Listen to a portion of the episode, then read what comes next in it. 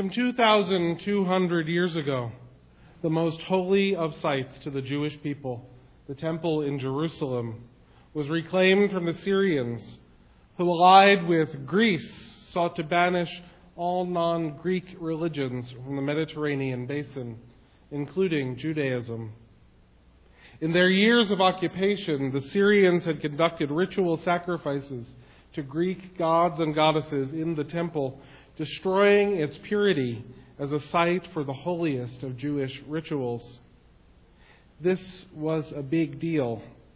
Before the year 70 CE, the temple in Jerusalem was the only site at which important Jewish rituals could be performed, and access to the innermost rooms of that temple was restricted to the priests who performed those rituals. It was not until after the destruction of that second temple in the year 70 that Judaism began to allow rituals to be performed elsewhere and developed a form of worship that depended only upon enough people gathering in one place, a minyan, and not upon the presence of priests in a specially sanctified room. The miracle that inspired the holiday we now know as Hanukkah happened because the priests who found that temple desecrated decided that the re-sanctification of their space could not wait until a new batch of ritual oil could be pressed, purified, and blessed for that purpose. Those priests decided that the Jewish people had gone long enough without access to their most sacred ritual space, and they began the eight day long cleansing ceremony with only one day's worth of oil for their lamp. The altar in the temple was a sacred space, not just to the priests, but to all of the Jewish people. Having rituals performed at that altar was the ultimate act of defiance to an empire that sought to eradicate Judaism. And so, as our Jewish brothers and sisters around the world kindle the lights of Hanukkah, I thought it appropriate to think about sacred spaces in our own lives. Surely none of them rise to the level of the temple in Jerusalem, the non existence of which still sparks conflict in Israel. The Temple Mount today is the site of a mosque, coincidentally, one of Islam's holiest sites, and I don't mean to make a comparison to that at all. It's just that in the lives of modern Jewish people, the Hanukkah candles are lit to celebrate a miracle 2,000 years ago. Where every menorah is lit today, a prayer is said, making that place and time holy, sacred. And we too have sacred places in our lives. We too have acts by which we infuse certain places with meaning and story. What are they for you? I'll give you an example. Before I was ever a minister, I was asked to participate in the wedding of my good friends RJ and Alyssa. RJ was the friend who first introduced me to Unitarian Universalism, and their wedding was to take place in the sanctuary of the UU congregation we both attended. My friend's theology leaned in the direction of the earth centered pagan traditions, and the ceremony was being performed by a mutual friend of ours, Catherine, who was a Wiccan priestess. But Alyssa's family were conservative Catholics from Texas. And most any pagan ritual, even the lighting of candles and the calling of the four directions, would have sent them right for the door. To many gathered there that day, it was bad enough that this wedding was taking place in a Unitarian Universalist congregation. I was singing the prelude. I sang a John Lennon song entitled Grow Old With Me. Just before the ceremony, Catherine pulled me aside and she explained that my job in singing that song was to cast a sacred circle in which the wedding would take place. To those whose theology is pagan, creating a sacred circle is an essential element of any ritual. Normally, that's done by invoking the spirit of the directions. That day, it had to be done with the intention that I put into my song. What did it mean that my singing had to sanctify that space? What kind of sacred space needed to be created, and how could I do that? Little old me. And yet I did it without anyone there being the wiser except Catherine, Alyssa, RJ, and myself. And that was all that was needed. All of us have places in our lives, no matter where or how we live, that are special. Places in which special things happen. Places that invoke in us a feeling of oneness with the world, of being surrounded by love, of closest, closeness to God, or of peace and calm. It's easiest for me, for example, to experience sacred space outside amid the wonders of nature, even at this time of year. This is the kind of sacred space I think is best left to poets and writers to describe, so I'll use some of their words. 19th century British poet John Ruskin once wrote, There is religion in everything around us, a calm and holy religion in the unbreathing things in nature. It is written on the arched sky. It looks out from every star. It is on the sailing cloud and in the invisible wind. It is spread out like a legible language upon the broad face of an unsleeping ocean. It is the poetry of nature. It is that which uplifts the spirit within us and which opens uh, us to, opens to our imagination a world of spiritual beauty and holiness. Many of us are familiar with the poet Mary Oliver, who writes often of the sacredness of nature. Her poem, Poppies, ends with these words But I also say this that light is an invitation to happiness, and that happiness, when it's done right, is a kind of holiness, palpable and redemptive. Inside the bright fields, touched by their rough and spongy gold, I am washed and washed in the river of earthly delight. And what are you going to do? What can you do about it? Deep blue night. I have experienced sacred communion with nature more times than I can count.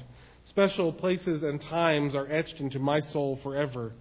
Years ago, I wrote a piece for a local independent newspaper in which I reflected on one such place, Pea Creek. Here's what I wrote. As I flipped my calendar to June and turned on the car's AC to ward off the sweltering heat, I was reminded that it's just about Pea Creek time. I look forward to that time in the summer when the air is hazy and still, and the long evening hours are bathed in a warm twilight glow. It's at that time of year that I'll get calls from friends in the middle of the afternoon asking if I'd like to go swimming that night. We gather at the swimming hole in silence and slip into the cool flowing waters. We splash and we laugh. We swing from the rope through the air and crash through the glassy surface of the pool.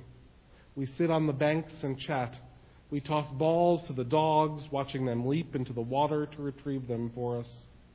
Floating down the slowly moving rivers, we revert to our days of youth, spent swimming in streams from upstate New York to West Texas to the Oregon coast. In my worldview, I exist surrounded by that which is greater than me.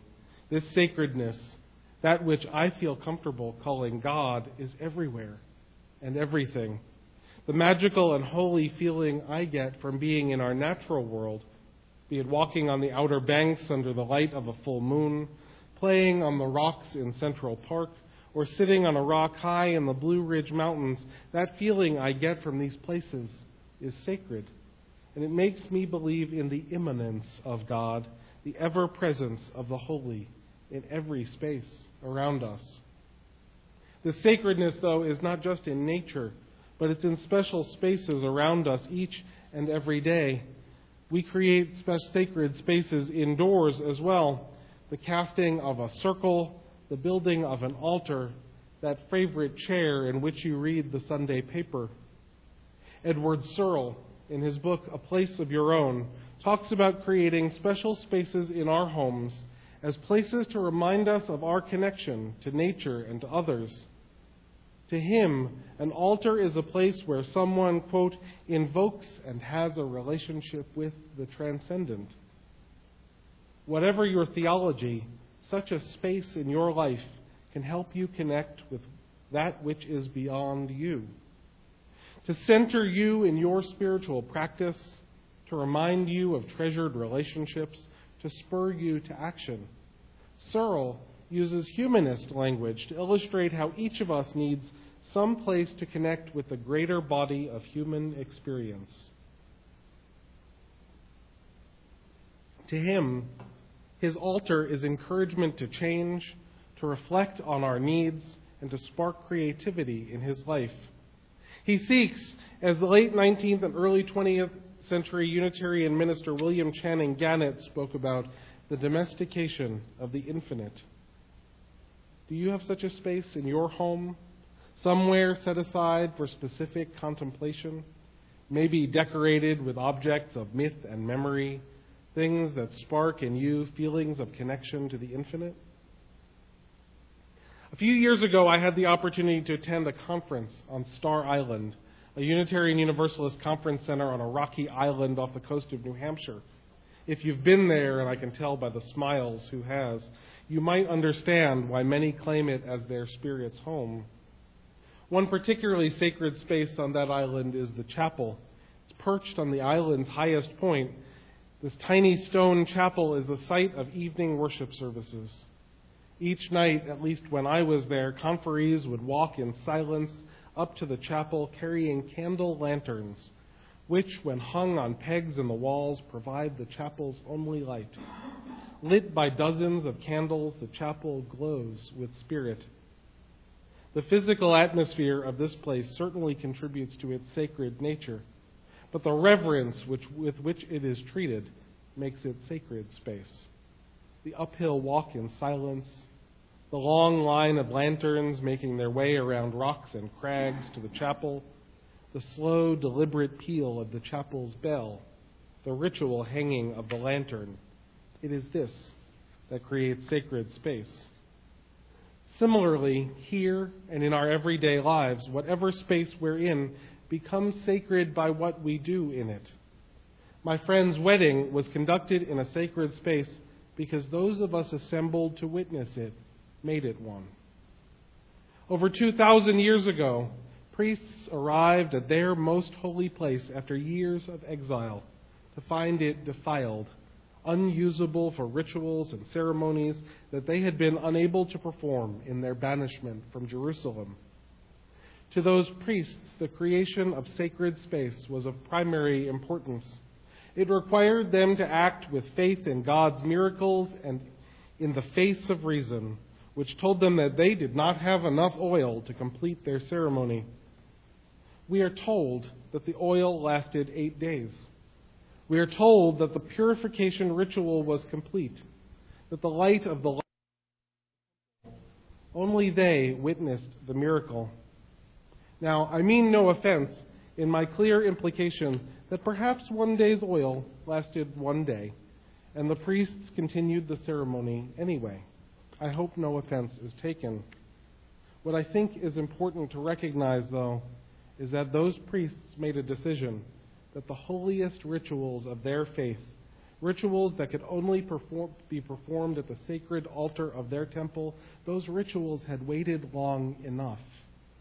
They decided that waiting for more oil brought their faith that much closer to being eradicated by the Syrians and the Greeks. And so they blessed their space using whatever oil they could find with only the holiest of intentions. Sometimes a sacred circle needs to be cast with a love song instead of with candles and invocations to spirits and elements. It's up to us to create sacred space.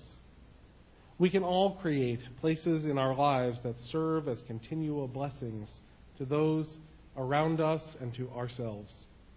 If we choose to praise each day, to sanctify each space we enter, we will live in concert with the transcendent, and we will truly be blessed. May it be so.